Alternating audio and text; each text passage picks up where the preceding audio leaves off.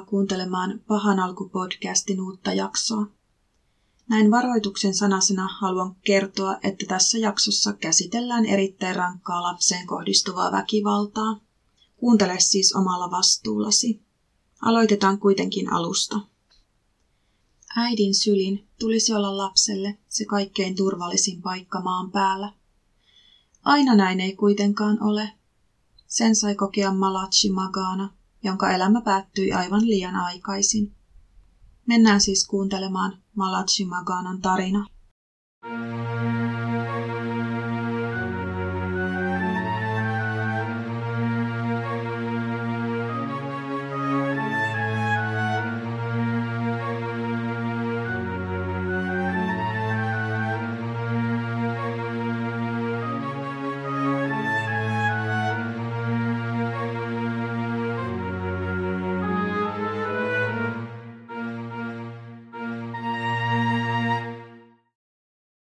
Belinda Janet Magana syntyi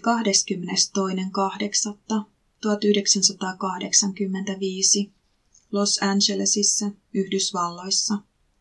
Hänen sukujuuristaan löytyy sekä meksikolaista verta äitinsä Maria Salsidan puolelta että Apache-intiaanien verta isänsä puolelta. Belindan isästä en löytänyt sen enempää tietoa. Myöskään Belinda Maganan lapsuudesta ei tiedetä juuri mitään muuta kuin että hänet kasvatettiin uskonnollisessa kodissa. Perhe kävi muun muassa säännöllisesti kirkossa. Vuonna 2005 Belindan ollessa 20-vuotias hän sai ensimmäisen lapsensa, pojan. Tuo poika oli toivottu, ja Belinda huolehtikin hänestä hyvin. Belinda ei kuitenkaan ollut yhdessä pojan isän kanssa – Käsitykseni mukaan pojan isä ei osallistunut lapsen kasvatukseen, eikä ollut muutenkaan Pelindan tai pojan elämässä mukana. Pelinda ja poika pärjäsivät kuitenkin hyvin. Pelindan apuna olivat tietysti sekä hänen äitinsä että myös muita sukulaisia. Vuonna 2006 Pelinda huomasi jälleen olevansa raskaana ja toinen poika syntyi 28.10. 2006. Perhe asui tuolloin Coronan kaupungissa Kaliforniassa. Lapsella ei ollut isää, sillä hän oli saanut alkunsa raiskauksesta. Tuo raiskaus oli vaikuttanut Pelindaan, kuten arvata saattaa. Hän ei kuitenkaan koskaan päättänyt tehdä aborttia, vaan Pelinda päätti pitää lapsen. Tuo lapsi sai nimekseen Malachi Magana. Belinda Magana kohteli Malachia eri tavalla kuin esikoistaan. Luultavasti juuri siitä syystä, että lapsi ei ollut toivottu ja Malachi muistutti kaikesta siitä, mitä Belinda oli joutunut kokemaan. Sen sijaan, että Belinda olisi antanut Malachin adoptoitavaksi, hän päätti kuitenkin kaikesta huolimatta pitää lapsen ja huolehtia tästä. Kaikki heidän ympärillään kuitenkin näkivät, että Belinda ei koskaan muodostanut sellaista kiintymyssuhdetta Malachiin, joka hänellä oli esikoiseensa. Kukaan Pelindan lähipiiristä ei kuitenkaan puuttunut tilanteeseen, vaikka monet olivat pistäneet sen merkille. Monet lähipiiristä huomasivat muun muassa, että veljesten kohtelu erosi toisistaan merkittävästi. Malachin syntymän jälkeen tuon pienen perheen elämä lähti hurjaa vauhtia alamäkeen. Pieni Malachi Magana joutui kestämään pahoinpitelyä jo vauvasta lähtien. Belinda oli kohdistanut hänen usein väkivaltaa, joka aiheuttikin Malachille monenlaisia vammoja. Voisi kuvitella, että tilanne olisi parantunut, kun Belinda alkoi seurustelemaan Naresh Michael Narinen kanssa alkuvuonna 2009. Olihan Belindalla tuolloin apua lastenhoidossa ja joku muutenkin tukemassa häntä. Tilanne ei kuitenkaan parantunut, ainakaan Malachin kannalta. Suhde Pelindan ja Nareshin välillä näytti voivan hyvin, mutta sen sijaan Pelindan suhde Malachiin oli entistäkin vihamielisempi. Ehkä Pelinda koki, että hän haluaisi muodostaa perheen Nareshin ja esikoisensa kanssa.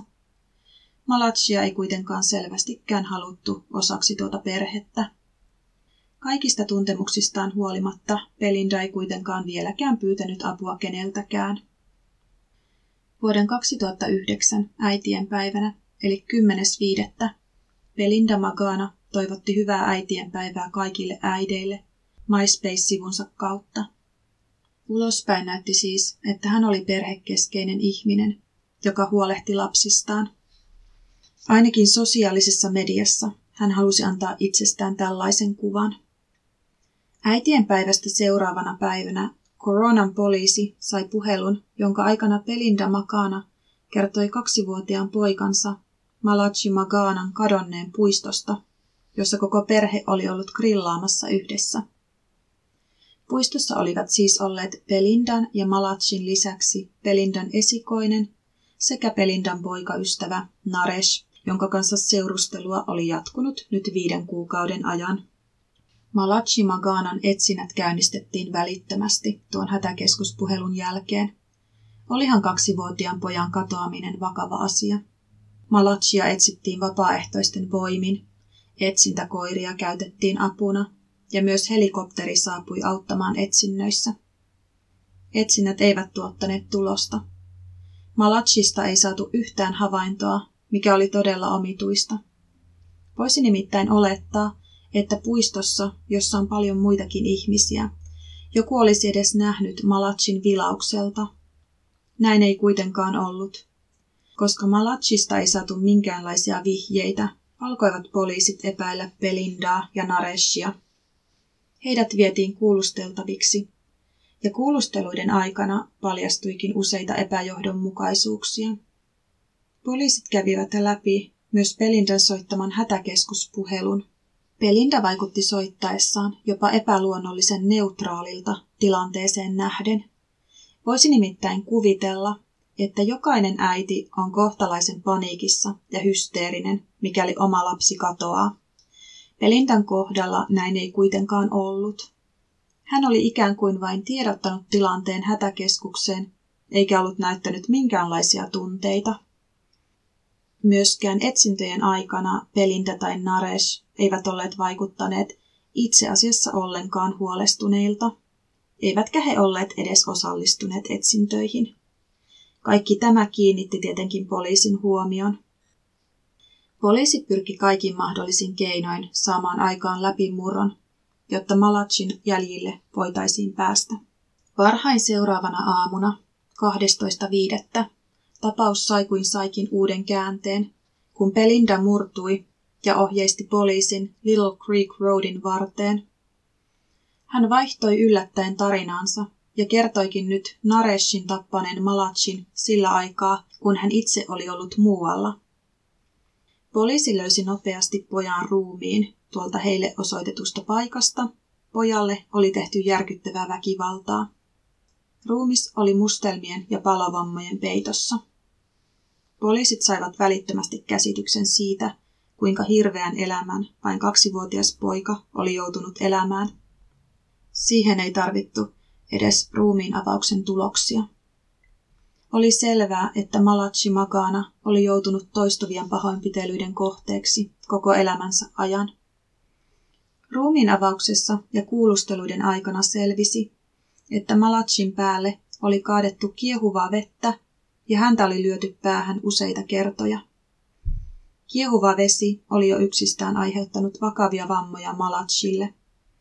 Se oli saanut hänen ihonsa kuoriutumaan niin päänahan, niskan kuin selän osalta. Tutkijoille selvisi myös, että Malachi oli itkenyt kivusta palovammojen syntymisen aikaan, kuten arvata saattaa. Belinda ja Nares olivat vastanneet pojan itkuun lyömällä häntä vyöllä. Kumpikaan aikuisista ei ollut missään vaiheessa hankkinut lääketieteellistä apua pienelle Malachille. Tätä ei ollut myöskään tehty aikaisempien pahoinpitelyiden kohdalla. Vaikka Pelinda yritti vierittää syyn Nareshin hartioille, poliisi ei kuitenkaan uskonut häntä. Pian sekä Pelinda, Janet, Magana että Naresh, Michael, Narin joutuivat oikeuden eteen. Molempia syydettiin murhasta kidutuksesta, sairaalahoidon epäämisestä ja lapsen kuolemaan johtaneesta pahoinpitelystä. Teon suunnitelmallisuutta lisäsi se, että poika oli tapettu, ruumis oli laitettu roskasäkkiin ja se oli haudattu. Tämän jälkeen pariskunta sekä Pelindan esikoinen olivat lähteneet puistoon grillaamaan. Pelindan ja Nareshin osuutta asiaan käsiteltiin erillisissä oikeusistunnoissa.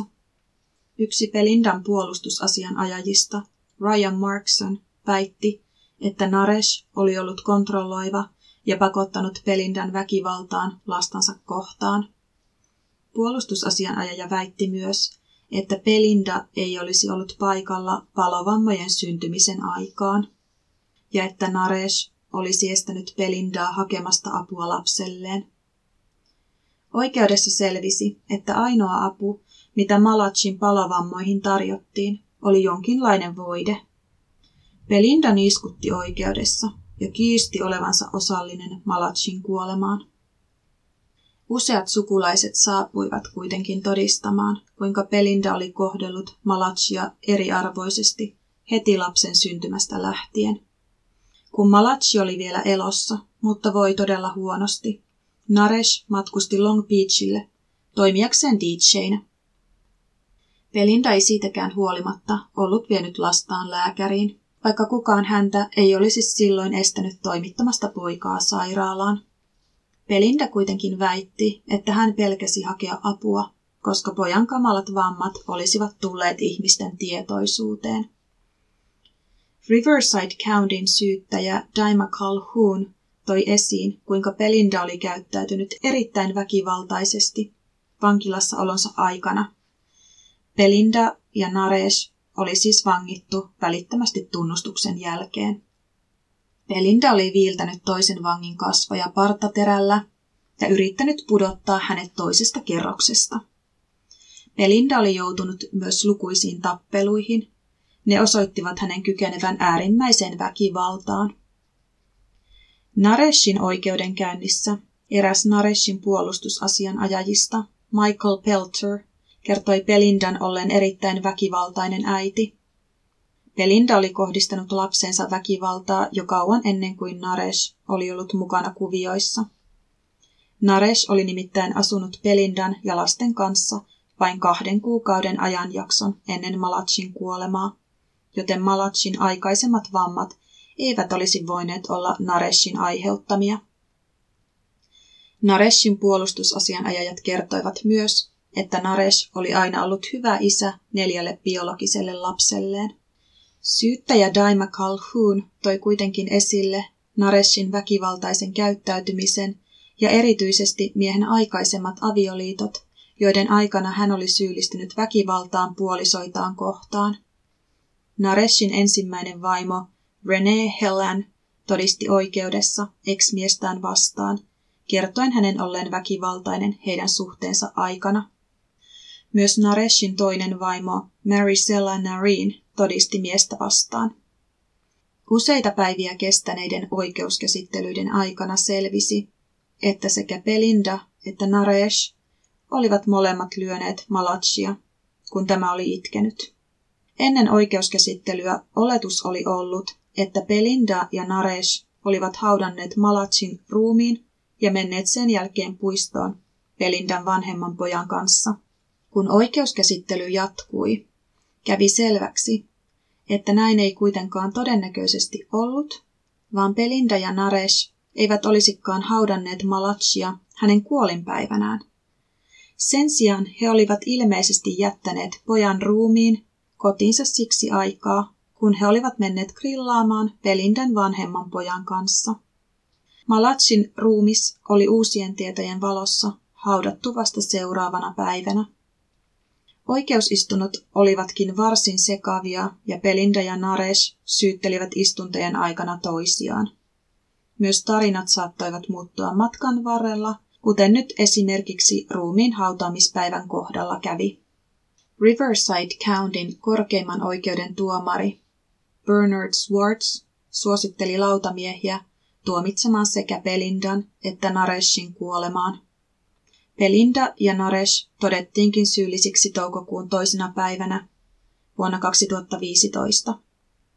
Heidän katsottiin syyllistyneen kaikkiin heitä vastaan nostettuihin syytteisiin. Tuolloin 29-vuotiaalle Pelindalle ja 43-vuotiaalle Nareshille langitettiin kuolemantuomiot.